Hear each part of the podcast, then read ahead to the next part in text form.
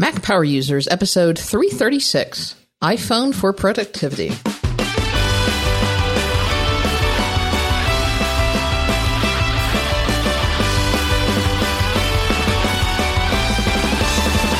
Welcome back to another episode of the Mac Power Users podcast. I'm Katie Floyd alongside my pal David Sparks. Hello, K- Katie Floyd. Yeah, we're going back to the iPhone. I, you know, we've been so big on the iPad recently.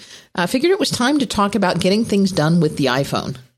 Yeah, in particular, I, I was looking at, you know, because everybody talks about productivity as this big generic term. And I thought, what are the little things we do? Because a phone has a small screen, it's harder to type on, but it's always in your pocket. There are certain things you can do with the phone that it's just ideal for. And what I thought would be fun to do is we took some categories and you and I shared the workflows that make the most sense for us to do on a phone as opposed to a Mac or an iPad or a scrap of paper or some other thing. And truth be told, the iPhone is probably my most used computer just by virtue of the fact that it's always with me. Yeah. And this isn't going to be a laundry list of apps. We're going, we're just, we've picked a few categories and we want to share a couple of our favorite little workflows. And I think there's going to be something good in here for everybody. I'm, I'm actually kind of excited about this episode. I am too. But uh, we are actually pulling double duty today. You and I are recording back to back podcasts because as soon as we get done with this iPhone productivity show, we are recording our Relay members only show that I believe they're they're uh, staggering the release dates. I believe ours is coming out next Tuesday or so. Next Tuesday as this show publishes. I think it's coming. No, no, I, I think it's tomorrow as the show publishes. Yeah, there we go. So the same week as the show publishes. Can we tell them what it's about? I think we told them last episode. So yeah, go for it. It's going to be about Star Wars and Star Trek because it's kind of an ongoing thing we have here. But we've never really talked about it deeply because it's not really a Mac Power User subject. but both Katie and I are very passionate about our Star Wars and our Star Trek. And we thought it'd be fun to kind of share why we love them, what we like about them, what we don't like about them, and um, and just kind of riff on that a little bit. And we're going to do that in the member show. So you got to be a member to get that show. But if you want to hear the whole story about Star Wars and Star Trek, now's your chance. Yeah. So if you are a Relay member already, uh, make sure you check your email. Make sure you check your SaneLater box or your spam filter or wherever that stuff gets accumulated. Uh, Relay sent out an email last week uh, with all the details of how you can access those special member only RSS feeds. If not, you can log into your Relay member account and get all of that information and goodies there. If you're not a member yet and you still want access to all of this great content, because all of the shows on the Relay FM network uh, will be publishing special bonus episodes during this special two year anniversary month, uh, head over to relay.fm slash MPU and you'll see information at the top there about how to become a member. You can either choose to support just Mac Power users, in which case your support will come just to David and I, less the costs and expenses, or if you just can't pick and you can't decide which shows you like because you like so many of the great shows on Relay FM, you can decide to support all of the great shows, and and your contribution will get uh, divvied up among all of the great hosts over at Relay. So uh, go check that out. Well, one thing on that, I'm not going to tell you what you. Katie Floyd told me last week her two favorite Star Trek movies, and uh, I watched them over the last couple days. I I watched one of them last week after we talked about it. Yes. Don't say what they are. You got to listen to the show if you want to hear it. But but I, I want you to know I did homework for that show too. Excellent. Excellent. So, uh, so like I said, this isn't going to be a laundry list of apps. Let's talk about a few areas where we think we can be productive with the iPhone and, and share a few tips, apps, and ideas on how to do that. Let's uh, let's talk first about calendar and appointment management because this is something that I do quite a bit from my iPhone, um, both checking calendars, seeing what's going on in the day, and even creating events. Yeah. I mean, that's, it's in your pocket, right? so yeah. this is one where if you spend a little time figuring out the right workflow, uh, creating and managing appointments is uh, something that makes a lot of sense on the phone.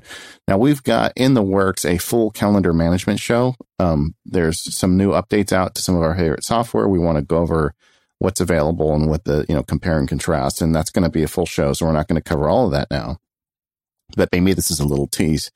Uh, how are you doing calendars on your phone, Katie? So I have um, a hybrid approach to calendars on the phone. My primary calendar app for viewing and entering data is still Fantastical. I love Fantastical on on the iPhone. Um, but I have a couple of other apps that I use for different purposes. Um, one is BusyCal. Just recently came out with an iOS app, and it's really, really, really good. It's got some of that native language processing. And the thing that BusyCal does better than any other app I've ever used, and BusyCal has just always done this right, is they do shared calendars better than any other app I've ever used.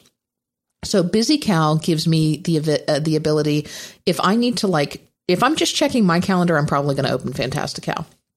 But if I want to see what's going on in the office on a particular day or a particular week, and see what is on all of the shared calendars for the people that I have in my office, then I'm opening BusyCal. So I have Fantastical and BusyCal both loaded up on my phone pretty pretty regularly because that's going to show me at a glance what's going on with everybody in the office, who's available, who's doing what, are the conference rooms in use, and what's going on there.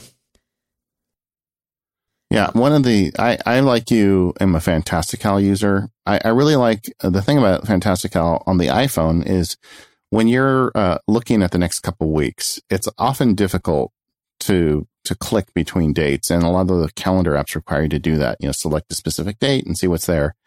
Uh, Fantastical has this kind of infinite list of events where you just scroll down and it shows you them as you go through the days coming forward. That's a really great way to find an available date. Like, like one of the, you know, ideal solutions or needs for calendaring on my iPhone is I'm in a meeting and someone says, Hey, Dave, let's meet again. We want to talk about something, or can you have lunch with me, or whatever. And so I pull my phone out of my pocket right in front of the person.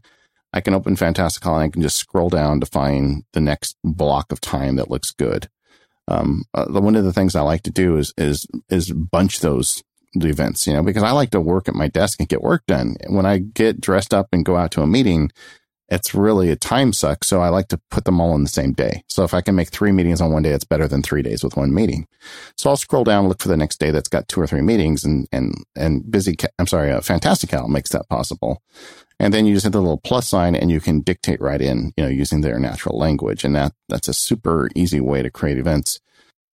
Yeah, and just to back up, if you've never used that before, it's kind of magical. You can just say, set up lunch for David on uh, August 23rd, and it will create an appointment on August 23rd at 12 noon because it assumes lunch is at 12 noon, lasting for an hour that says lunch with David.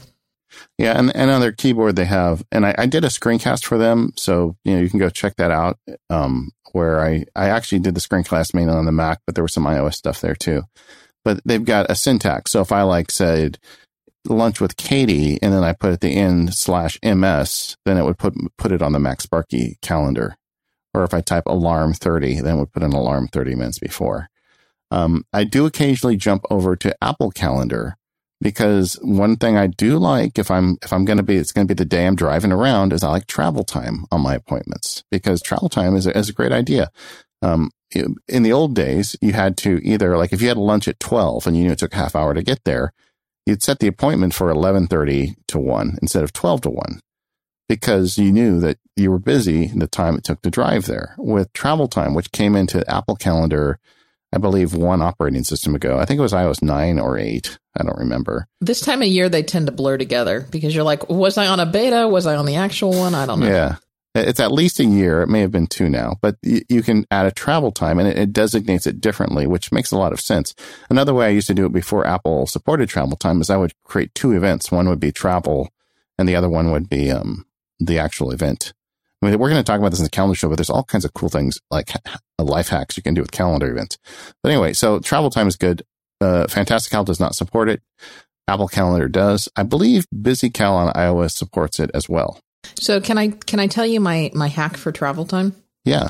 Yeah. I use Fantastical for kind of import, importing and uh, I'm sorry, inputting my events, but I don't use it for notifications. I I've turned off all the notifications for Fantastical, but left on all of the notifications for Apple Calendar. And because Fantastical and BusyCal all use that same calendar store, they're all pulling from the same information. So it's not like you're going to keep duplicating things. Yeah. But by having all of that information in Apple Calendar, you're going to, and having the notifications come from Apple Calendar, you're going to get those travel time alerts. So even without putting any additional information in, it will tell you traffic's light today. You can leave by 8:15 to arrive on time or traffic's a little heavy. You need to leave 15 minutes early. Yeah, and and another advantage with iOS uh, or Watch OS 2 is that the Apple Calendar is more stable in terms of getting all the events over a third party app.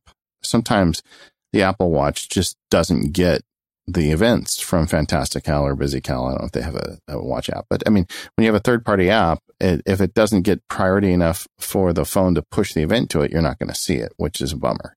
And that's what started me down this path because I I've been using the Apple notifications on the Apple Watch for um, uh, forever, and I thought, well, I wonder why I just don't do this on my phone too. And it turned out it worked well. It gave me some additional features I wasn't expecting.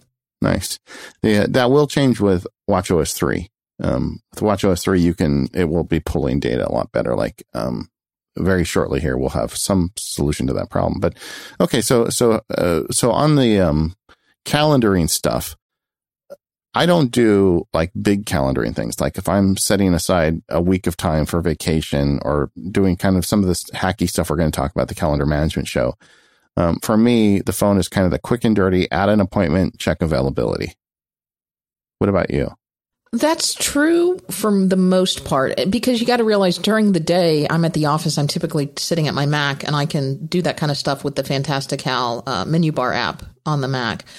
Uh, however, I do have a third party utility on my phone called Calendar Paste, which um, basically what it does is, is think of it kind of like clipboards, or, or better yet, think of it like a template for your calendar.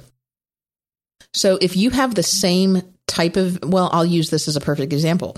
David you and i tend to record mac power users. It's it's an hour and a half in duration. Like you can set a clock by it and mac power users is almost always like an hour and a half in duration. Um, and especially if we're recording with a guest we typically invite the guest to record mac power users. And in the notes field we we have a, a set of notes for the guest with how to connect via skype instructions for setting up their microphone and sending us the file and those types of things and so I've set up a couple of templates for certain types of calendar events. Somebody may set up a template for like a, a, Pomodoro timer, or not a timer, but a Pomodoro block of time. Some people may set up a template for um, a sporting event. Some people may set up a template for a work shift. Things that are always the same um, are, are great options for setting up these types of templates even like a, a, weekly status meeting with your team, yeah, something like that. Right. So you set up these templates in Calendar Paste, and it's fairly inexpensive. It's it's two bucks in the App Store, um, and and then you're done. And so you create it in Calendar Paste, and then when you're ready, you just click on it, and all you have to do is set the date and time because obviously the date and time for these types of things fluctuates, uh, and then it will create a pre-created, pre-populated calendar event with all of that information in it. How often do you do that? I would say probably not all the time, but at least several times a month. Yeah.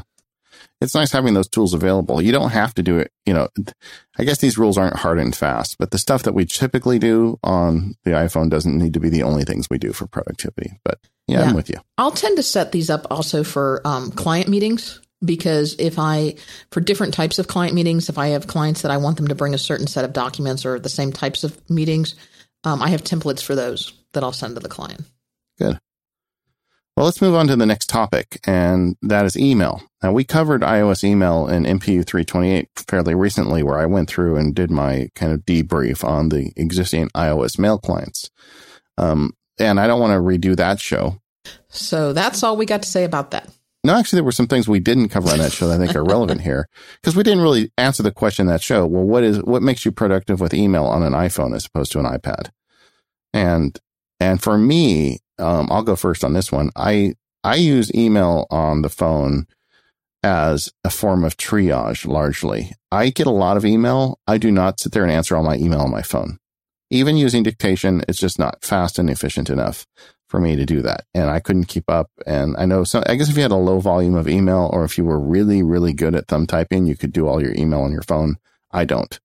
Um, instead, what I do, the, the kinds of things I handle on my phone is like triaging, looking through things. Like if I get an email from somebody who bought a book and the download didn't work, um, I'll flag that. You know, I can actually fix that problem from my phone, but it's, it's pretty difficult on a small screen. So I just use a flag and flags are something I don't think we've ever talked about on the show, but you can flag emails and, um, some people use them in a lot of different ways. The way I use them is as a temporary attention, you know, exclamation point and flags are removed by the end of the day. You know, if I flagged it, the next time I sit at my Mac, I'll see there's some flagged items and I immediately go and fix those. Um, uh, but I that I, it starts on the phone. I can do short replies from the phone.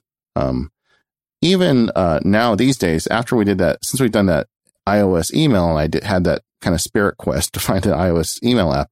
I'm using some of the third party apps to do more advanced things on my phone, like saving uh, PDF receipts out of emails, um, which I talked about a bit on that show, so I won't go to it in depth. But there, a lot of these apps have the ability to save an email as a PDF. And I did, by the way, post since we published that show, that script. Did you ever check that out, Katie? That script I posted for workflow? Uh, is I think I saw it on your blog. Yes. Yeah, you should try it. So uh, it, what it does is, let's say you're in Dispatch or um, one of the other mail apps that we talked about that does um, PDF generation. You just hit the share sheet, and then you have a workflow workflow, which I'm I'm giving to you for free. Just go to my website and download it. Um, that will allow you to name the file, insert the date stamp, and put it in Dropbox or iCloud storage. And so all that's just one tap. It's actually faster for me now to save a receipt to my storage system as a PDF on an iOS device than it is on the Mac, which I thought would never happen. Oh yeah, and you you got a little uh you got a little video here too. Yeah, I made a video so you can kind of see it in action. The um, the problem is is there's no share sheet in Apple Mail, so you got to use one of these third party clients, right? Yeah, you you do, but the third party apps are good. Like I lately, I've been using, I've been favoring um, Dispatch uh, for a couple of reasons. It's it's not um it's very utilitarian. Um, and it does a really good job with some of the stuff. Like the other thing you can do out of Apple, out of Dispatch is you can save an email to an OmniFocus task, but we're going to talk about that later with Capture, uh, with task management. Uh, the other thing I do with email on my phone is I kind of have this workflow where if somebody sends me something I want to reference later, part of maybe a legal problem or maybe a review I'm writing, I either have an Apple note I save it to, or if it's more of a form thing I'm going to use over and over again, I save it to Ulysses. And both of those apps are on the iPhone. And it's really no trouble for me to select, copy, and then open one of those apps and paste it in the appropriate place and then archive the email. So I do this kind of basic level processing with email on my phone. When I do answer emails, largely it's done with transcription with, you know, Siri or, uh, or Dragon Anywhere. How about you? What do you do with email on your phone? You know, I always think that I'm so good at email on my phone. And then when someone replies to an email that I've sent on my iPhone, I can read what I've sent, you know, back down below the reply. And I find so many. T- yeah, I, I, find that's a bad idea. Yeah, re- reading that. I find so many typos and so many um, uh, just be- you know bad autocorrects. I'm just like, what was I saying? How can they know that that's what I meant? It's just it's embarrassing sometimes. So I'm trying to do less email on my on my phone. I think people get the the general idea. I, I occasionally get emails from friends that say, um, or colleagues that say, "Hey, I wrote this on my phone, so please excuse any typos." Let me, yeah. What do you think about that? I'm generally against those kinds of signatures, but I am really tempted to do it on my phone because, like you, a lot of times I will see that I dictated something, and like what I really hate is when it mixes up a word. Like I say, we are. We're. Yeah. And, you know, it always wants to put a contraction in. And a lot of times it, it like switches. I don't, I can't think of an example offhand, but you know, it, it will like A R E for O U R, you know, and, and then you read it and it looks like I'm a, I, I just don't even speak the, the English language because the way I t- it went out. I, I'm I'm increasingly tempted to do it, but I haven't pulled the trigger on it. I have mixed thoughts on that, and my my first inclination was not to do it because this is a problem that I can completely solve by better proofreading the emails before I send them out. But yet, clearly, I haven't solved it because it's still a problem. So I guess the question is, will I solve it by better proofreading my emails? I've been hesitant to do it because I really like the idea of, especially clients, but people that I send emails to not knowing whether or not I'm in the office. And I'll, I'll give you an example. My um my financial advisor, every single email I send him, I get a response very quickly, but it says sent from my iPhone. And I I I, I love him and I I enjoy working with him, but it just every time and I just I think, man, are you never in the office? why why are you never at work? Why are you never in the office? What's going on here? And I, I, I, keep telling myself next time I'm going to see him, I'm going to take his phone and, and add a professional email signature so it doesn't say sent from my iPhone. Um, you know, but on the other hand, I don't really care that much because he is getting back to me promptly. Yeah, and it could be he just prefers answering email on his phone and he's sitting at his desk doing it. Could be. You just don't know. But but I think if I'm getting that impression from him and I chuckle it off and laugh, but what other impression am I, am I sending other people? Yeah, I agree. It's it's a difficult call. But the to me the big thing about email on the phone is I take it seriously as a triaging tool. And because I spend the time going through it, like I, I've got as as anybody who listens to the show knows, I use SaneBox. So I've got these different folders. I've got the feedback folder. I've got the, you know, later folder. I've got, so I, I can go through and triage these in little bites. Like if I'm in line somewhere and I want to get serious about email, I'll go and triage one of the folders. And when I get to my Mac, there's even less email to deal with because of that or my iPad. And there's a couple flagged there that I already know I need to deal with. I haven't, you know, it puts them to the top of the list when I'm at a place where I can fix whatever the problem is. And uh, the phone is very efficient for email, but I don't use it to just as the sole place to, to deal with email. Right. And I agree. I, I tend to use my phone primarily for triage, and I'm best with that. Putting things in the SaneLater folder, the SaneTomorrow folder, for, forwarding them to to OmniFocus. And um, right now, I the last couple of days have been. Uh, who am I kidding? The last week has been pretty crazy, and my uh, my email's gotten a little out of hand. I'm I'm hoping to be able to get a better hand on that soon. I want to welcome a brand new sponsor to Mac Power users, and that is Eero. You know, everything in our home these days is powered by an internet connection. Our speakers, our thermostats, our front door locks, our security cameras, even our light bulbs. We are increasingly looking at streaming services like Hulu and Netflix and Amazon Prime for our home entertainment system. And really, you know, Wi-Fi is the foundation of all of this. We are completely dependent on it. But Wi-Fi is broken. And I want you to imagine for a minute, what if our electricity was like Wi-Fi? If you went into your bedroom and plugged your iPhone into a socket in the corner and it didn't work as well as when you plugged your iPhone into your living room. Well, Wi-Fi is spotty and we would not tolerate that from other types of services. So why do we tolerate it from our Wi-Fi devices? You've got to get the best possible connection today. You need a distributed system that can provide you with a connection all over your home. This has previously been really expensive to do and very complicated to set up, but not anymore. With Eero, you can install an enterprise grade Wi-Fi system in your home in just a few minutes. This is not a Wi-Fi extender. Each Eero unit has two radios inside, keeping your connection fast and everything in sync with one network name. You download the Eero app on your iOS or Android device and it will walk you through the setup process. It is quick, easy, and painless. And the Eero app lets you manage your network from the palm of your hand. So you'll always know how many devices are connected at any given point, and you'll be surprised. It'll be a lot, as well as the internet speed you're getting from your service provider. And Eero customers, best of all, receive free updates to their service overnight. So you'll always have the latest features and security updates. So I've installed Eero at my house. I liked it so much that I installed it at my parents' house too. Now they've got a massive 3,000 plus square feet brick home that was built over 30 years ago. It was a nightmare getting Wi Fi working in their house. I have spent countless hours and thousands of dollars trying to make this work for them. We've used everything from multiple routers to hiring an electrician to install cable to power over Ethernet lines, and nothing was great except the Eeros just seem to work. We've installed three of them, and now they've got a blanket of Wi-Fi all over their house. So the average U.S. home is easily covered by two to three Eeros. A three pack is a great starting point, and if you have a large space and you need more, you can add up to 10 in total. And because they have a 30 day money back guarantee, you can always return one of the Eeros if you end up not using it. If you want to find out more about Eero and get one from yourself, just head over to Eero.com. That's E-E-R-O.com. And because you listen to this show, you'll get free overnight shipping because believe me, you'll want to get this set up as quickly as possible. Just select overnight shipping when you get to the checkout and enter offer code MPU. So thanks so much to Eero for their support of Mac Power users and all of Relay FM.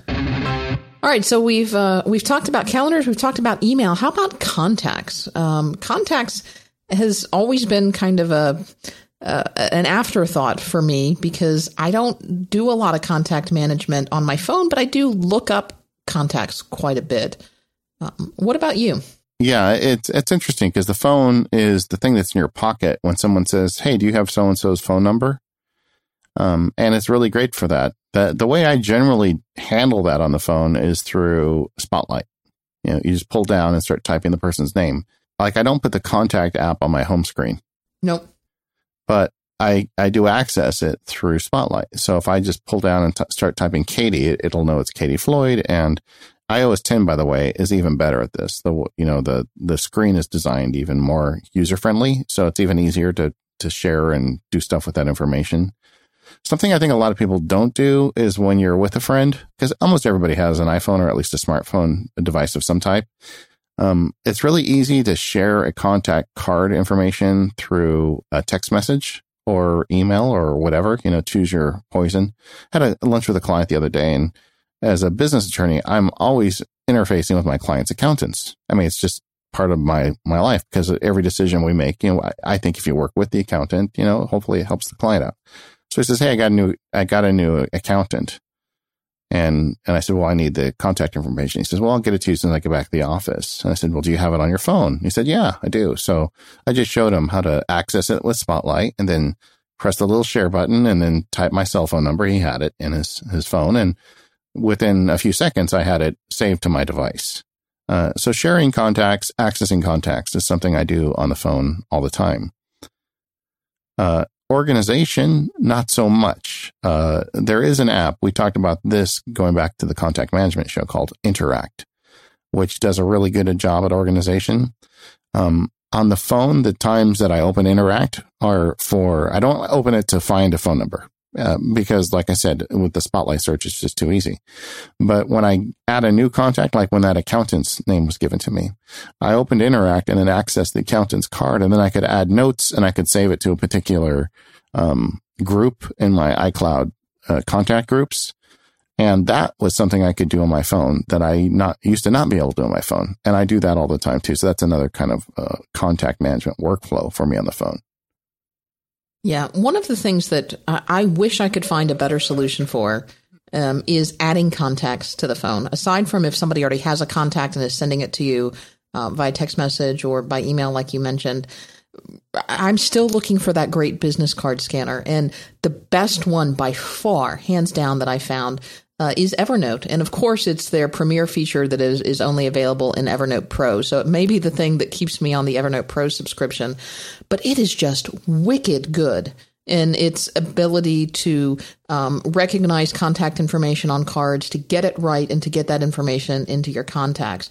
I have tried dozens of these card scanner type apps uh, and and they're just all bad. I think um, I don't know. Maybe I have particularly difficult business cards for to them to scan, but I spend more time cleaning them up than I would just manually inputting the contact information. Yeah, see, I think this is a function of how many cards you get. I um, I don't collect that many business cards, so uh, I've looked at these options. We've even done shows where we talked about it. And I, I spent, I bought like every app that did it. Like the last time we did this on the show, it was like within the last year. I don't remember what. I know. And I bought the one you said to buy and I don't like it. Yeah. Well, that's the thing. I always ultimately fall back to, I don't get enough cards to make this a, a big problem in my life. Somebody gives me a business card. I sit down. I open the contacts app and I just type in their name and their phone number and whatever information I want to take off the card and then I throw it away or I, or I scan it and I just save it and I do that at home on my computer. But I just, I just manually enter them. That's what I've been kind of reduced to. I think if you had a job, like I think some people out there, I'm sure we've got some listeners that are like salespeople who get like 20 cards a day and they've got this massive workload. And, and for those people, they're going to need something stronger. But I'm lucky if I enter, you know, 10 cards in a month my problem is is when I do it, I don't I, I, do it in bulk. I don't do it often, but I do it in bulk. Like I've been going to a couple of events, uh, like with the local chamber or with local networking groups, where everybody just you know everybody that's what you do is you pass around business cards. And I got to say, I don't scan everybody's, but it's you know if I think they're an, an interesting prospect or a potential referral source, um, I will you know I'll put them in with a little tag saying you know where I met them and you know make a note to follow up. But you know I may do ten or fifteen at a time. Don't you hate those like those guys with the skeevy like networking techniques, like where they shake your hand and their card is already in their hand? Yeah, I, I have two pockets, and one card goes into one pocket. If and then the you know if I if I if I get kind of the heebie-jeebies, their card goes into the other pocket. I'm like, are you kidding me? I mean, really? Come on. If I want your card, I'll ask for it. Don't do this weird thing with the handshake. Yeah. I or had one where I went to, I met a guy, because I do networking too. I mean, we all got to make a living. And some guy, um, he went through my LinkedIn and I met the guy, first time I ever met the guy, right? He says, I went through your LinkedIn. Here, I printed out all your contacts on LinkedIn. I highlighted all the people on your LinkedIn list that I think could be good for me. If you would just be, just go ahead and, you know, introduce me to these people. You're like, thank you. Blocked. I, I was at a restaurant when he did this. And so I walked like 20 feet away and um, I literally just threw it in the trash can. I mean, I just I could not get rid of this thing fast enough. And then I turned around and he was watching me. like, well, I don't think I'm going to be getting any business from that guy. yeah. Uh, you know, if people are going to act like that, they they don't want to give you any business. They don't want it to be a mutually beneficial relationship. They, they yeah. just, you know. Yeah, no, I don't know. I, I have a different theory on that, but that's probably another show. Maybe Jason and I will talk about it sometime. Yeah, there you go. We're giving giving you topics for free agents. Yeah. Um, all right. So, but but contacts are something you can do on your phone. I think um, if you're afraid to add new contacts or manage them, Interact plus the Contacts app is all you need. And um, and I I do it all the time. I, I'm not afraid to sit down with a business card and just type in a contact and then just toss the card right there. All right, we did a whole show recently on on contacts. So anything else we can add there? Uh, no, except I'd, I'd, like to hear from the, the listeners on all these subjects. So if you've got something we missed, let us know. Still looking for a great business card scanner. Um, I've been scanning them a lot just with my ScanSnap. You know, there's a business card uh, app in there. Yeah, is that working? Pretty good. Yeah, like, but uh, like if you're doing ten a month, is it really worth it? Yeah, that's the question I ask. That's a good question. Uh, yeah, I, I don't even capture like all the information. Like, like I still giggle when I get a business card that has a fax number on it. Yeah. it's like, I, I don't think I need that. I'm okay. I ever, um, ever talk about my Wiley Coyote cards? Um, I know you use Wiley Coyote a lot. You, did you have cards made? Yeah. When I, um, I don't know, when I was like, you know, when I was a stupid kid, there, there was a, um, there was a cartoon with Roadrunner where Wiley Coyote gives him a business card and it says Wiley Coyote super genius. Okay, yeah. And I thought that was like the coolest card in the world. You know, imagine, you know, 13 year old nerdy Sparky and just totally enamored with the idea of having a business card that says David Spark, super genius. So, um, when I got out of law school, a friend of mine, this was before, you know, home printing solutions really was there, but a friend of mine had like a little printing machine at his house and he was making cards for people. And I said, could you make me one that just says David Spark, super genius? You know, cause that's how arrogant and stupid I was in my twenties. Um, and he made me a bunch of them. So I used to carry them around and occasionally I'd give them to a friend as a goof. And, um, and one day I went in court and I wasn't paying attention and I gave that card to the court clerk. and she's like, Mr. Sparks, what the heck is this? you know? oh man. Then I got rid of those cards. Anyway. Yeah. All right. Uh, task management. Uh, you know, this is a topic we've never actually covered on the Mac Power Users task management. So it's kind of fun to be looking at it for the first time. Uh, but we never covered it. I guess we have covered it a few times, but th- we never really talked about it in terms of iPhone productivity. And, you know, I want to get into the brass tacks a little bit of what is it that I do in terms of task management on the phone as a, compared to all the other stuff I do. Well, because especially now with with OmniFocus, which I know is, and I've got some other tools that I use, but probably the one that you'll talk about the most. That's kind of the beauty now is it's it's everywhere. It's on the phone, it's on the watch, it's on the iPad, it's it's on the Mac. Um, so what goes where? Yeah, I mean, to me, the two things that the phone just are perfect for with uh, with a task manager, and I'll talk about it in the context of OmniFocus. But if you're using To Do or one of the myriad of other um, task managers we hear from our listeners about, this would be true for those as well. Um, I think the first one is capture. Obviously, you know, the phone is always in your pocket. And whenever you think of something you can do, then you should be capturing with it. And uh, OmniFocus makes this very easy. You can use a Siri connection, which we've talked about, where you can uh, ask Siri to save it to a specific list, and then it'll automatically appear in OmniFocus. You can also just use Siri dictation inside OmniFocus, which I think is good because it allows you to add the rest of the details to the task, like context, start date, due date, project, all that other stuff. And, and both of those are super easy. Uh, in OmniFocus, just about any screen that's on the screen, there's a little plus box in the lower right corner of the screen. You tap that and you're uh, ready to go with adding a new task.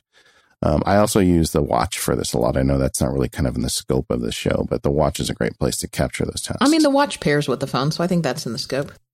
Yeah, you, you force press and you, you open the OmniFocus app, and all this stuff, by the way, is going to get so much better in a month when I watch OS three. It, we're going to do a show on um, the iOS 10 release, and we're going to cover Watch OS 3 in that show. And having used it now for a month or two, everybody has an Apple Watch, you are, it's like Christmas is coming to you. That's all I can say. It's so much better. Uh, your, your watch is going to feel like a brand new watch. So I heard that you were like, of all of the people at WWDC, I mean, I think even Gruber mentioned this, that you were the cowboy who, um, who installed both iOS and WatchOS, the very first beta on your Carry phone and Carry watch at WWDC. I know. Isn't that stupid? Pretty bad. I mean, and, and you're someone who makes a living both, you know, relying on that phone working. I was drinking the Kool Aid. That's all I can say. I, I had so much fun at WWDC. I always do. And, and I saw the demo of the watch stuff on stage. I'm like, it cannot be that good. I mean, th- I almost felt like it was like some magic trick. It's so much faster. It saves some apps to memory now. It's like all of the things that we had problems with with the original release of the software. And I remember reading, um, what was it called? The ones by, um, it was something like Chronicles of the Silicon Valley or something. They, they talked about when they released the first Mac. And, you know, when Steve did the thing on stage where he brought the Mac out of the bag and it said, gee, it's so happy to be out of that bag. And it was talking and it was doing all the original Mac, you know, the 128K mm-hmm. Mac. And at some point he said, somebody disclosed at point, somewhere that the Mac they used on stage was not a 128K Mac. It had some extra RAM in it. And, you know, it was like almost a prototype they're working on for the next version of the hardware, but they wanted it to sing on stage. And I felt that way at, at WWDC. I'm like, there is no way that they're doing that on current hardware. It's just that there must be a trick. Maybe this is the next watch they're doing this on. And then, um, because I installed the beta on my Mac, on my MacBook, I, at some, I don't know, for some reason, at some point, it just, the screen showed up on my, my, uh, phone and said, Hey, the iOS 10 beta is here. You want to try it? and I, uh, really, those don't just show up magically. Yeah. Well, I, somehow I, you know, because I've got multiple devices. Oh, and I had, um, I had attached my, one of my iPads to it as well. So I was running it on one of my iPads. So suddenly the, what the, the, um, the um, phone says, "Do you want to upgrade to iOS 10?" And I'm like, you know what? Heck with it. I'll just press the button, and see what happens. I'm sure I can unwind it if, if things are really terrible. And uh, fortunately for me, this was a pretty stable beta, and the um and and I was able to get the watch stuff running very quickly and it really is good. I mean, it's really fast. I mean, like I said, we're going to do a whole show on um, iOS 10 in about a month, but it's uh, it's the real deal. So if you you don't have to replace your Apple Watch, uh, if if if performance is your big hangup because the new software is going to make it feel like you got a new watch. But anyway, uh, getting back to capture. So in addition to capturing through the app, um, I mentioned dispatch as an email solution. I really like Dispatch for capturing emails into OmniFocus because it, uh, I like it better than the mail drop, you know, the uh, OmniFocus mail drop where you can email a mail from your phone to a magic location and then it shows up in your inbox. And that's a great feature, especially if you're using Apple Mail because Apple Mail doesn't have a way to send something to OmniFocus directly but I've I've come to be a believer in Dispatch for this, and I run Dispatch next to uh, Apple Mail. And just depends if I hit a mail that I want to use the Dispatch tools, I open it up in Dispatch. It's not a big deal. And the reason it's better is because they have a custom implementation of the OmniFocus import. And by the way, Dispatch does this for a lot of popular um, task management apps. So even if you don't use OmniFocus, this will probably work for you. And it opens up OmniFocus and creates a new task. It saves the body of the email to the note of the new task, which is what you can do on the Mac already with a Clip-o-Tron. So it's almost like having the Clip-o-Tron on your iPhone. And it gives you the ability to fill in the project data, whether you flag it, whether it's due or deferred, you know, all of the details you want in relation to that task. And the reason that's better than the mail drop is because the mail drop just creates it in the inbox and you have to go later and do that processing. But while it's on your mind, why not just do it all at once? And I strongly recommend if you're an OmniFocus user, using something like Dispatch or Airmail, um, or the one that I didn't end up using that I talked about on the show that has escaped my mind. You remember the third one, Katie? Spark? No. Spark. Yeah. Yes. How could I forget Spark? One problem with the Spark export to OmniFocus is they use the built-in OmniFocus share sheet, which doesn't give you as much control. Whereas Dispatch and Airmail open it in OmniFocus, which is, I think, superior. In fact, that's one of the reasons why I didn't use Spark. Um, so anyway, so I use, uh, I capture OmniFocus through mail. Um, the other thing I do with on the phone with OmniFocus is the, the, the problem of the text message. You know, when someone text messages you something that turns into work for you, how do you get that into your task manager? Because it's not really that easy. I mean, there, there's not a simple way to share. Sometimes you can do it through a share sheet. Usually what I just do is, um, open up OmniFocus and dictate a new task. Uh, same thing with Slack and phone calls. Those are the other two things that happen on the phone. As I'm reading Slack and I decide I need to make a task out of that or a phone call, uh, I just open up OmniFocus and do it, at it the traditional way. Um, the other thing I do with OmniFocus on my iPhone is I execute. You know, I have these lists. I, as I go through the day, I pull it out of my pocket and I see what's next on the list so I can check it off. And boy, does that feel good. What about you? So I guess if we're going to stay in the OmniFocus realm, I, I don't add a ton of tasks to OmniFocus specifically on my iPhone in the OmniFocus app, but I do so in other ways. So I think we've talked about I use Siri quite a bit to add tasks to OmniFocus. And OmniFocus has this ability to read things from the Apple Reminders app and add it to your inbox in OmniFocus. And I've actually set my default reminders list to auto import to OmniFocus. So if I just tell Siri to re- add something to my reminders list, that's ultimately going to end up in OmniFocus. And that has worked very well for me. I know you do it a little bit differently because you have to tell Siri to add something to your OmniFocus list. Um, but yes. same same type of thing. But that's how I capture all of my tasks because I don't by default I don't want anything going into just the plain Jane reminders app unless I'm I'm putting it in there. I also use it uh, to check things off. Um, you know, just go through and check. I, I will add things to OmniFocus if I if I decide that I need to but uh, you know that's it's not my favorite place to add tasks. I much rather add tasks, um, you know, through the IO uh, the iPad app or, or or through the Mac app where I can go ahead and, and add more information to it. But if I can, you know, send it through another method, then then I'm more more likely to do that. Um, I'm also, in addition to OmniFocus, I I just went through and looked at this. I have four task management apps on my home screen. I, I have them all in a row now. It, it seems a little ridiculous. This episode of the Mac Power Users is brought to you by Casper. Save $50 toward any mattress purchase by visiting casper.com slash MPU and using the offer code MPU. We never really think about it much, but we spend a third of our life on our mattress. And I don't know about you, but I never really spent a lot of time thinking about that in the past. When I was young, I bought the cheapest mattress I could find, and it was so uncomfortable. Later, I got enough money to buy a nice one, and it cost a lot of money, and it still wasn't very good. It had springs in it and would creak when I'd roll over at night. This is where Casper comes in. Casper is a company that is focused on sleep. They've created one perfect mattress that it sells directly to consumers.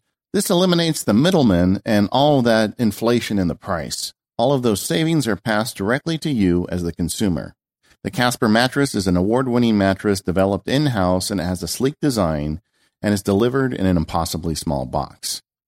The mattress itself combines springy latex and supportive memory foam to create a mattress that's got just the right sink and just the right bounce and no squeaky springs. I've got a Casper mattress in my house and I love sleeping on it. Casper now also has an adaptive pillow and soft, breathable sheets. Because there's no middleman, the cost is great. Mattresses can often cost well over $1,500, but Casper mattresses cost 500 for a twin, 600 for a twin XL, 750 for a full, 850 for a queen, and 950 for a king. And you can get $50 off with the coupon I'm going to tell you about at the end of this ad. They're made in America and the buying process is risk free. Before Casper came into my life, the way I would buy a mattress is go into a mattress store and lay on one for a couple minutes in my clothes, and it really wasn't a very good test. Casper has this problem solved. You get a 100 night home trial. So if you buy one, you can sleep in it for 100 nights and decide whether you like it or not. If you don't love it, they'll pick it up and refund you everything. We've talked in the past about how fun it is to open a Casper mattress, which comes in a box. Just trust me that if you decide to buy one of these, you're going to have fun unpacking it. The big point here, though, is that a Casper mattress is obsessively engineered for that one third of your life you're going to spend on a mattress. It might as well be a good one. And because Casper's cut out the middleman, it's one you can afford. So start sleeping better now and head over to casper.com slash MPU and use the offer code MPU. It gets you $50 off your brand new Casper mattress. You're going to love it. And thank you so much to Casper for supporting the Mac Power users. So, in addition to OmniFocus, what are all these other apps in your collection? All right, so OmniFocus is one. Uh, Due is a rem- is uh, the second one. Todoist is the third, and then the default reminders app is the fourth. And I've got them all lined up right in a little row, and they all serve different purposes. Yeah, and we've talked about Due a lot in the past. Due I don't consider more to do app. I consider it more a, a better reminders app. It's more like reminders that are time sensitive. Yeah. Um, so that there's that. It's the pestering app. That's the one that pesters you. It is. It is. And I, I like that quite a bit. And then the reminders app, the default reminders app is really there for more list items. It's more like my checklist apps. It's the things that I'm picking up from the grocery store when I go next week. It's it's the things that I have to do on a on a specific list. And I also have used it for shared reminders with other people. So if we're sharing a project and we each have lists, um, that's what I do in reminders. And sometimes I also have in that reminders app, I have a I have an app I have a list that I call priority. And that's if I have a very specific event that is time sensitive instead of you know like like a very short term event that is time sensitive i will um, instead of creating a project in a whole project in omnifocus um, i'll just add that, those short term one off things to the priority list now that's interesting. So it's kind of like your napkin list. It's it's it's exactly what it is. It's like what I would write on a post-it note or a napkin and stick in my pocket. It's a, that's that's a great way to do it. How often do you do that? Um, I I would say a couple of times a year. I mean, maybe not quite once a month, but but maybe, um, you know, one once every other month or every you know several times a year. Can you give me an example? I mean, like when you used it last? I'm, I'm just trying to figure out why it would be separate from OmniFocus. Um, like or whatever your task manager is. Um, okay, like if I'm having people over for dinner tonight or this, you know, tomorrow night or, or short term. If it's something short term and I've got like 10 things that I need to do between then, I've got to get the laundry done. I've got to get, um, you know, the, um, the, I, I don't know if I've got to, you know, pick up beverages, if I have to let the steaks marinate, if I have to, if it's if it's just a bunch of one-off things that I that I have to do. Okay. Okay. But but short term on a short term scale. It's almost like it would be too much trouble to set up a project for something that's going to happen in the next couple of days. Yeah, I I, I see that. I, I definitely use um, reminders as my list app. It's not really things that go on OmniFocus like it's a list of things I'm going to buy at the store. It's a list of Christmas presents that I want to buy. It's a list, you know, those kinds of things go into reminders and the ability to share it, you know, especially if you've got a significant other that you want to easily share things with. I just was in Target the other day and I opened the list and my wife had put several items in there. So she's she's using it more often now and I was able to bring them home for her and that made me, you know, be able to help her a little bit and that, that made me happy. So, uh, that's great for the reminder stuff. But generally, if it's any kind of project, it just goes in, goes into my project manager app for me. But the, uh, I can see how you would have occasions where you want a little napkin list. I think I might rename it my napkin list. I like that name. It's very fitting. I just called it my priority list, but I like it. It's a fitting name. You can have that one for free. I appreciate that. It's all yours. Yeah. Now, now where does Todoist fit in all this? Because you have to do- to Todoist. I we is something that we have adopted recently using at work, um, and it is exclusively for shared tasks within the office. Uh, because we had no, we don't have a practice management system at work. Uh, and Todoist is specifically for um, sharing tasks and sharing projects within uh, for people within the office. So if if I have a specific project that my legal assistant is helping me on, that will become a project in Todoist that we will share with each other. And then either of us can add items to that project and assign it to the other or check them off.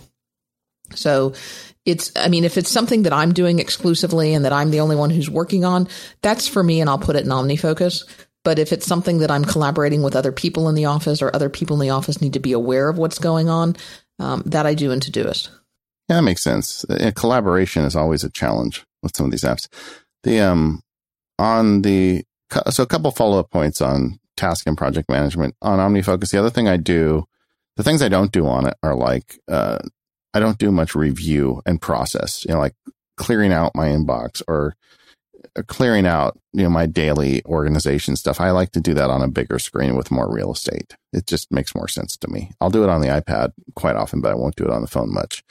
Um, but with this new version of OmniFocus and this ability to create these task templates in editorial, uh, it, it really has opened up the world of templates to me. And now I'm up to something like 35 templates. So everything that can happen to me, I have a new client and I need to get them a retainer agreement. Well, that's a project for me. Now I have created a sequential project that, that, you know, goes through everything from collecting the information to creating the, the, the actual retainer agreement to sending it to them to checking up with them to make sure it gets signed and saved to the right place. And, you know, so every time I do that, I do the same six steps. So why not have a template? So I've created all these templates and they work now better on iOS than they do on the Mac, which is, you know, it's so funny when those subjects come up. I guess I'm still not used to the fact that some things can not only be delightful, but they can be more efficient on iOS. And I'm, I'm finding myself do this on the phone because you just open up editorial, you run the script, you fill in the client name and the date that you want to have it done by, and everything is added OmniFocus. So you've added like six tasks in the time it took you to create one. Can't you do that with workflows now too? Yeah, well, that workflows is a part of that actually. They, I mean, there's, it's kind of complicated, but it's complicated in execution, not in creation. So anybody can do this. In fact, I would recommend. There's a guy named Sparky who made a field guide about this, isn't there? Yeah, I don't, I don't, I don't think I mentioned on the show, but I did release the newest version of the OmniFocus video field guide. I've, I've teased that I was going to. Now it's out there. And everybody who bought it should have got an email with a download link for the new one. If you didn't, let me know and I'll make sure you get one. Uh, but I added 45 minutes of learning how to script OmniFocus with templates in iOS. And everybody that's watched it that can stand listening to my voice for 45 minutes, I've got a lot of really positive feedback with people who are saying this stuff is really helping them improve their productivity. And you can do that on the phone. So, uh, just, um, I was in a hospital the other day for a good reason. I'm a, I'm a godfather again. Huh. And and the um and I did a bunch of tasks. I created a bunch of projects just using my phone, sitting on the bench in the hospital. So that would be start college fund. Um, yeah, reserve domain name for child. It's my goddaughter who had a baby, and she made me the godfather of that baby too. So that was kind of fun. That was kind of fun. I'm I'm a great uncle, Katie Floyd. That's weird. I remember the great uncles in my life. They were like ancient. They were ancient. They were old people. Yeah. Um, all right. I've I've got to get more into automating my uh, I've I've got the automation down on the Mac side, but I really need to be able to do it on iOS. I guess I should check out the Sparky Guys field guide. It, it. It's way better. Like for instance, um, I'll send you you know what, I'll send you the Mac Power Users project template. You have a project template for Mac Power users? I just figured you winged it every month. Thank you. Thank you. I appreciate that. But no, it's like it's really long. It's like for instance, it has you know, tweet the episode and the due date is two days after the episode publishes. And like all this stuff can be automated. So it's, it's really nice. I just automate it to tweet using if this then that. So I don't even have to remind myself to do it. Uh, so the other thing I do for uh, project management on the phone that I find useful, and this is kind of project planning side of it, is MindNode. You know, I, I've talked before how I like to kind of brain, um, like, you know, brainstorm on ideas and having MindNode on my phone actually is very useful where you can add little nodes and do some kind of mind mapping with a phone. I thought that might be a thing that for plus phone users more than regular phone users. You know, the bigger screen makes a difference. Have you found since you've upgraded to the the huge mungus phone that uh, you're doing more of this type of stuff on it? I think so. Yeah, it's easier for me to type on it. Um, I make Omni outlines on it. I um, I do MindNode planning. Some of the stuff we've talked about on this show, I do with it. So uh, I've even done some ref photo photo editing on it. So it's not as good as an iPad, but it, it is a lot better than the smaller phone. Yeah, I just can't imagine. I've totally adapted to it. I, my wife has the smaller. I say smaller, but it's actually still a pretty big phone. The you know the the regular six phone. Yes, I know. And and I was just using it the other day, and it felt really small in my hand. And I was just thinking how nice it might be go back to the SE size. Yeah, I could see you doing that. All right. Anything else on task management? No. Let's go over to the next subject. this you've got kind of a generic one. You're calling this utilities. That that's pretty broad category. I wasn't sure what to put here. Yeah, it's stuff that helps you be productive with a phone. That's specific to a phone. Um, there's a couple that I want to talk about. Um, one is our old standby friend, Drafts. Yeah, this Sparky guy did some video tutorials on Drafts too, didn't he? Yeah, and that's not you know it sounds like I'm promoting all these videos, but the uh, but Drafts is an app that allows you to easily capture text on your phone and do things with it. It's been a, a, a topic we've discussed several times on the show. I don't think we've ever given it its own show but the um I did about 45 minutes worth of videos explaining how to use the app. We'll put a link in the show notes. And well, and I don't mean to toot your horn here, but I will say I, I think I think the the folks at Agile Bits, I think Greg really made a great decision having you do those video tutorials because I think a lot of people don't get drafts. And that's really one where it's hard to explain in words. You have to see some of the things it can do. Yeah. So, you know, like for instance, if you want to send a, a so I'm thinking about this baby, right? And so I've got these little text message groups with my wife and my two kids or my sisters or, you know, particular pieces of my family. I've created draft scripts where I can just open up drafts and dictate a sentence or two and push one button and it goes to a specific group of people. Now I know that you can do that in the messages app, but you got to find the right group and you don't always find the right group. And sometimes when you pick the wrong group, it gets embarrassing because you send the wrong text to the wrong people. Yeah uh, you know, drafts automates all this stuff or send something to OmniFocus or create a new calendar event in Fantastical. Just almost anything you want to do with your phone and words, drafts can do it faster. Um, and it's something you have to kind of spend a little bit of time with. I would recommend if you want to learn it, like find a weekend and just watch those videos. It's like, it's like 40 minutes of your life and just try a couple of them. And I'm sure a few of them will stick with you. And, uh, it does allow you to be more productive with a phone. Um, this is a great use for the uh, the Apple TV because they've got them on both a Vimeo and a YouTube channel, so you can just queue them up and play right through them on the couch. Another app that I really like, and uh, I was um, there used to be an app called Clips that would allow you to save clipboard clips, and it still exists on iOS. And I was using it, and I I I uh, actually contacted our pal Federico Viticci and I said, look, I, I want more power out of a clipboard manager for iOS. And he turned me onto this app called Copied, uh, C O P I E D. And I just started using it the last couple of weeks and I love it. Tell me about that. What does that do? Well, it's a, it's a copy. Um, you can save um, clipboard stuff to um, to it, and it's got a menu you can choose from. It's got a keyboard if you want to install a separate keyboard it, so you can kind of scroll through your saved clips and then paste them in. Uh, one of the reasons I wanted it is because I'm writing so many scripts for OmniFocus and editorial that I wanted to save some of the the key terms that I use repeatedly, uh, so I can just copy and paste them as as needed.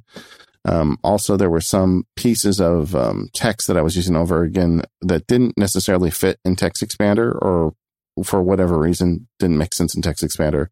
So I saved some of those clips in there and it's just kind of a, it's a clipboard. So, uh, for instance, if you're building a contract for a lawyer, um, you've got different pieces you want to use in different sections of the document, but um, you're not going to get them all at once. So you save seven of them to this copied app, and then you can go and pull them out as you need them and put them into your document.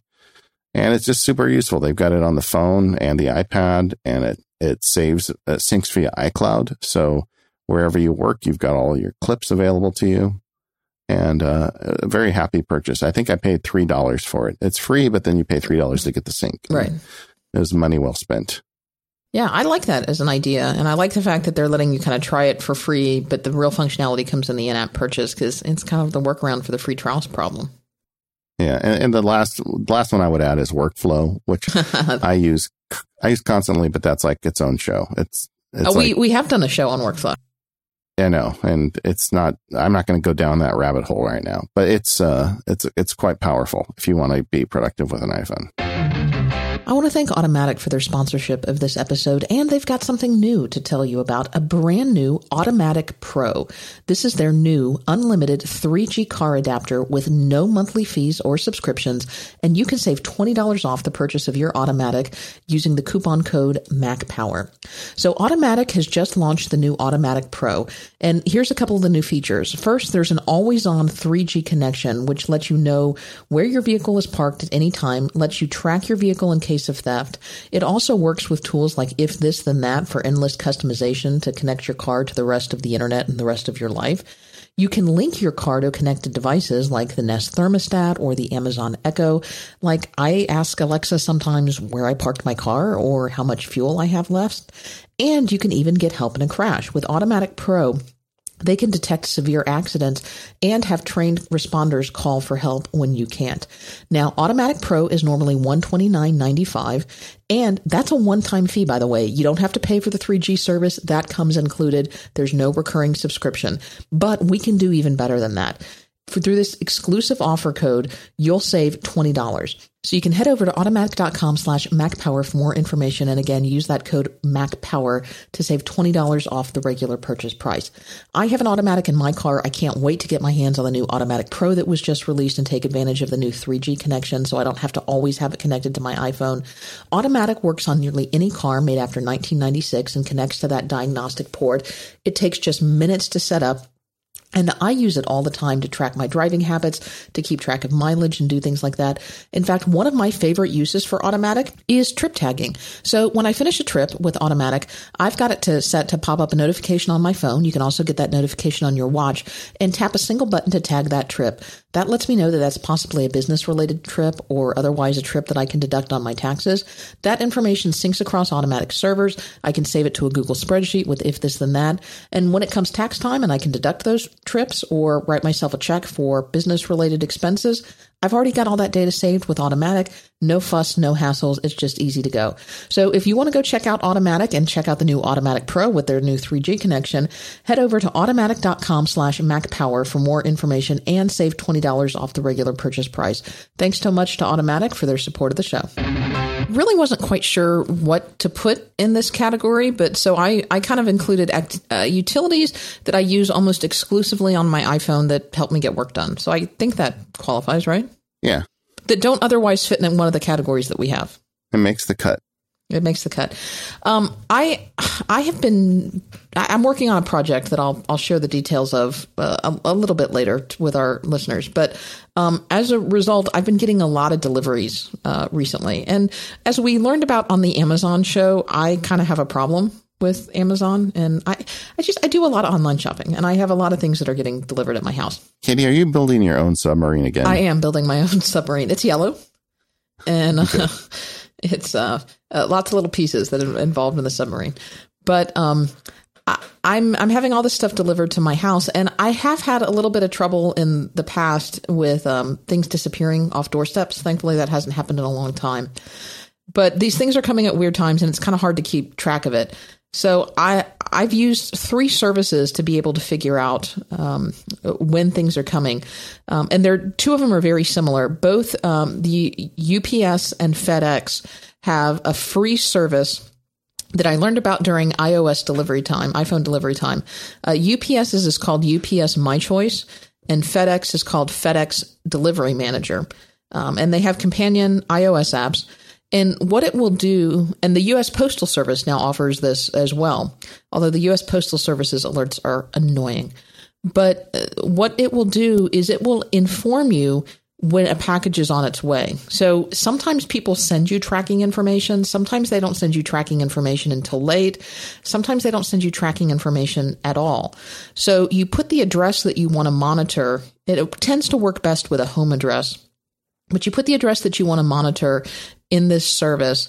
And as soon as like a UPS or a FedEx or a priority mail shipping with tracking label is generated for your address, um, it will send you a notification saying a package has been generated to be sent to your address. This is the information that we have on it. This is your expected delivery date. So typically, I get these notifications even before the shipper has sent me notice to expect a package. So I usually then forward those to the deliveries app, which we have talked about quite a bit. And then it will continue to send me updates and let me know what the pro- the progress is of the delivery if I want. I think I have mine only sent to update me the day before it's delivered, and it will send me a delivery when it's a notice when it's delivered.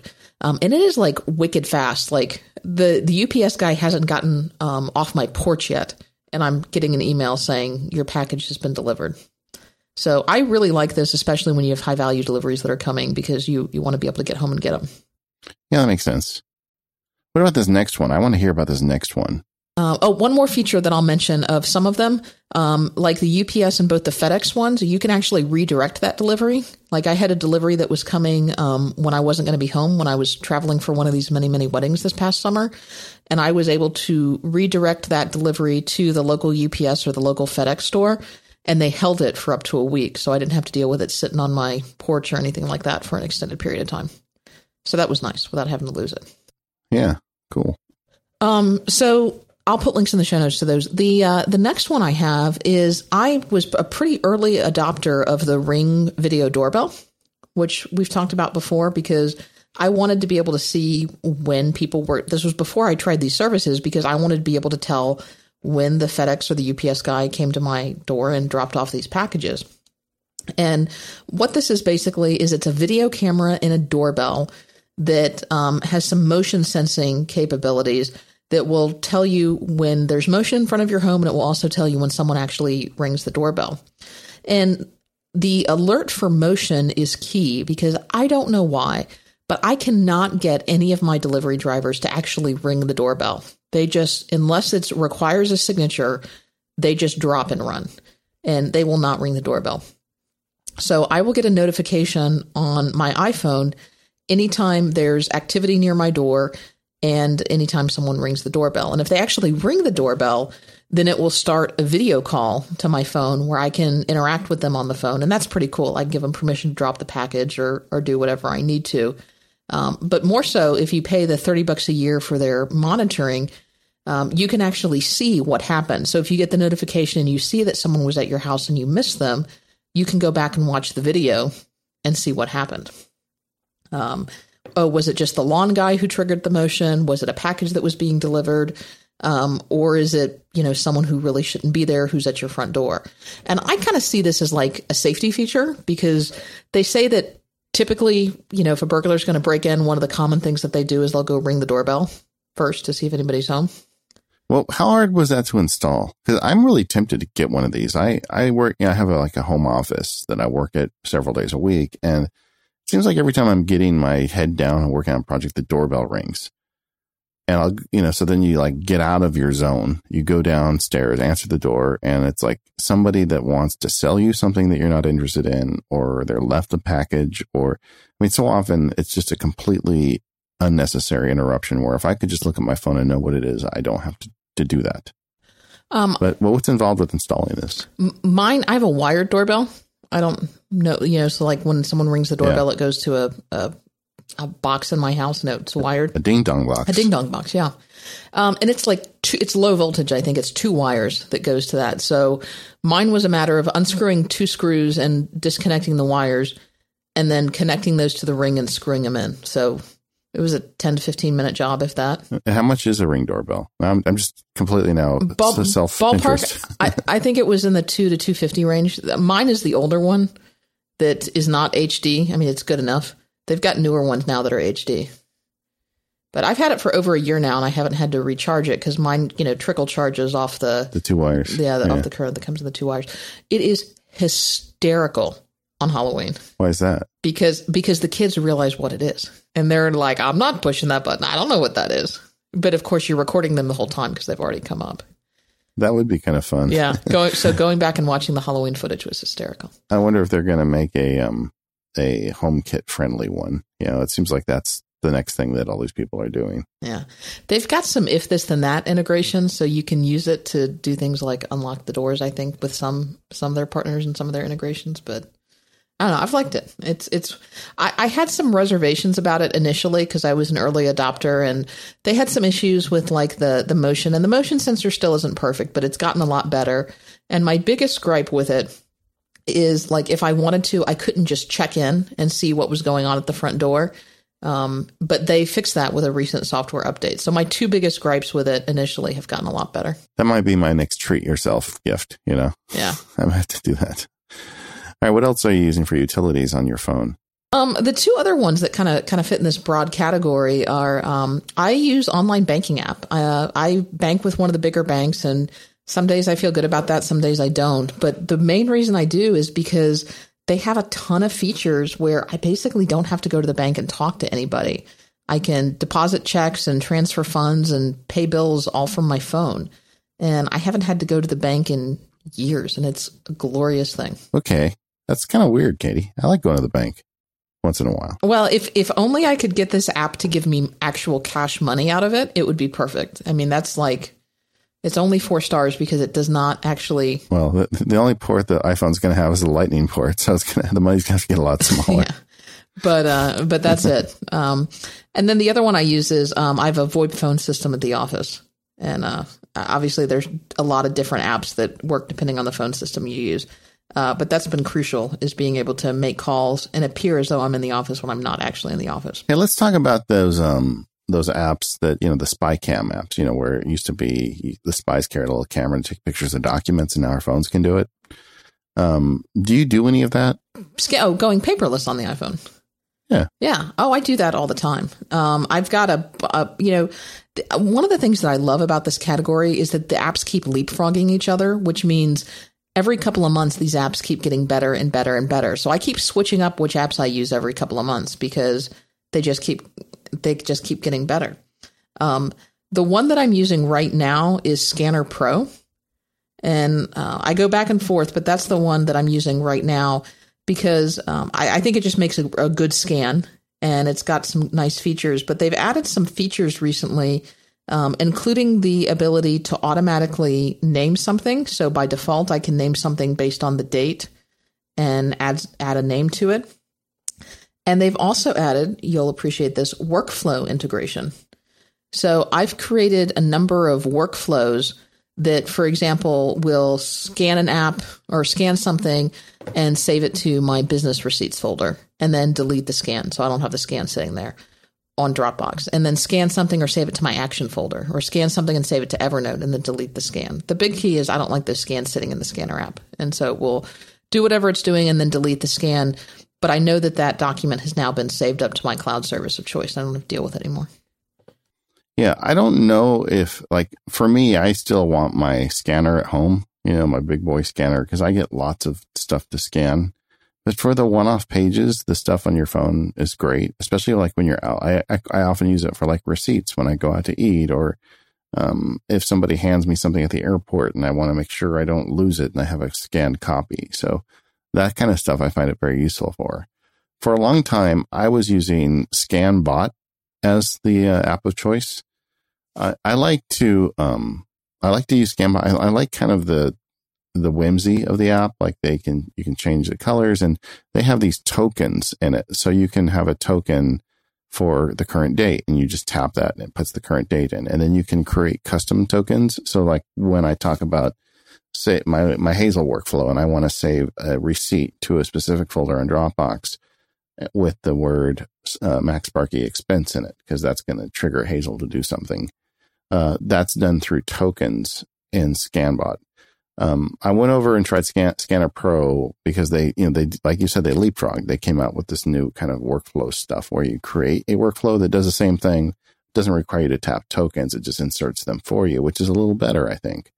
Um, another nice thing I like about Scanner Pro over ScanBot is with Scanner Pro, you can scan multiple pages without having to say next page. You just I don't know how it works. It's like magic, but you have, you put one page in front of it, it captures it. You put another page, it captures that and it saves it all as one scan, which is a really clever way to go about that problem. But that being said, by the time the show publishes, for all I know, Scanbot's going to have something even better. but it seems to me like those are the two apps that are in competition now for the, you know, the king of the hill on these scanner apps. They do OCR. They do, you know, all the stuff that you think they should do, they do. I, right now I'm trying Scanner Pro, um, but Scanbot I got really used to, so we'll see how it all plays out. And we've we've kind of talked about kind of the secret sauce to all this is if you can upload it to a cloud service. um, like Dropbox or something like that, then then you can do all kind of magical things on it on your Mac with Hazel. Exactly. I mean, that it's just like it's the gateway. So once you save it, just like we're we're saving things to the action folder on the Mac with the ScanSnap. When you're on the road, you can do similar things like business cards we talked about earlier in the show. You know, I I save them with a scanning app. I don't want to take them on the plane home. I just want to throw them in the trash in the hotel. So if it's not something I have time to stop and, and manually add the entries now, like an animal, um, I just take pictures of them with the scanning app and then they go into a certain folder and you know it knows that they're business cards and then when i have time at the end of the month i'll go through and add them on my mac so uh, that's the kind of stuff you can do with these apps. Right. Even with like kids like you know I, uh, my, when my kids were younger it's like every friday they brought home artwork and funny things they'd written and stuff that you just love. And it's you want to keep it all but you, you would need to add a room to your house because there's so much that comes home. And I've often thought what I used to do at the time was I would take my favorites and then I have, I take them uh, to the, to the office and I, um, I put in a, um, I just scan them, you know, and then I've got a folder and I've got, so I can go, when I'm old and drooling on myself, I can go back and look at those things. Um, but I think this would be an excellent use for phone scanning because you you'd be like in the room where you're going through the kids folder. You could just grab pictures of the ones you want and then get rid of the rest or get rid of them all because you grab pictures of them. But in the name of this, all this holy, don't let the kids see you. Exactly. yeah. Uh, the, um, that happened once. We, uh, we went and cleared out a whole bunch and then we had a windstorm and, uh, my daughter, who's now in college, but she was very little. We had a windstorm. The windstorm blew over the recycle bin and she went outside and saw one of her pictures in like the gutter. And she's like, Daddy, it felt so bad. No wonder they hate me. I wonder. This episode of the Mac Power Users is brought to you by OmniGraffle. Check out the preview for version 7 at theomnigroup.com. OmniGraffle is a tool for your Mac, iPad, and iPhone that can create precise, beautiful graphics for just about any purpose. I've used OmniGraffle to create my family tree, prepare exhibits for trials, and even design my backyard landscaping. OmniGraffle combines power and ease of use in only a way the Omni Group could bring it to you. I know a lot of Mac Power users use and love OmniGraffle because I hear from you all the time. If you've been thinking about OmniGraffle, now's the chance to get yourself in on the free trial of the brand new OmniGraffle 7 public test. The Omni Group's getting ready to release a new version, and for the meantime, they've got OmniGraffle 7 available as a public test. I've been using it in my day to day work, and it's rock solid stable, and it gives you a really great test drive of OmniGraffle. The new version adds some really great features like SVG import and export, an infinite canvas so you can make your image as big or as small as you need it, and artboards that enable you to work faster than ever. The new version has a unified sidebar so you can find whatever tool you need very easily. And I really like the point editor tool. So now when you have an image on the screen with OmniGraffle, you can add points anywhere on that object and start dragging them around to change its shape. You can even do that with lines and letters. There are some really powerful tools in this new version 7, and like always, the Omni Group does a really good job of bringing them to you in a way that's not overwhelming. If you've never tried OmniGraffle before, this is a great time to give it a shot. In fact, if you do so, I want you to download it and just start using it. Don't read any materials. See if you can just figure it out right out of the box, because most people can. It's incredibly accessible for a graphics application. When you're done, you can take advantage of version 7's new export panel that makes it easier than ever to get your graphics out of OmniGraffle for use in your Keynote or your Pages document or wherever you need it. To learn more, head over to theomnigroup.com and check out the OmniGraffle 7 preview. You won't regret it. And thank you, Omni Group, for your continued support of the Mac Power users something that doesn't really sound like productivity uh, possible on the phone, but I think is is writing on the phone. Like dealing, you know, we talked dra- about drafts a little bit, but about what about like getting like some writing done on the phone? Is that something you do at all? I certainly don't do any long form uh, writing on the phone.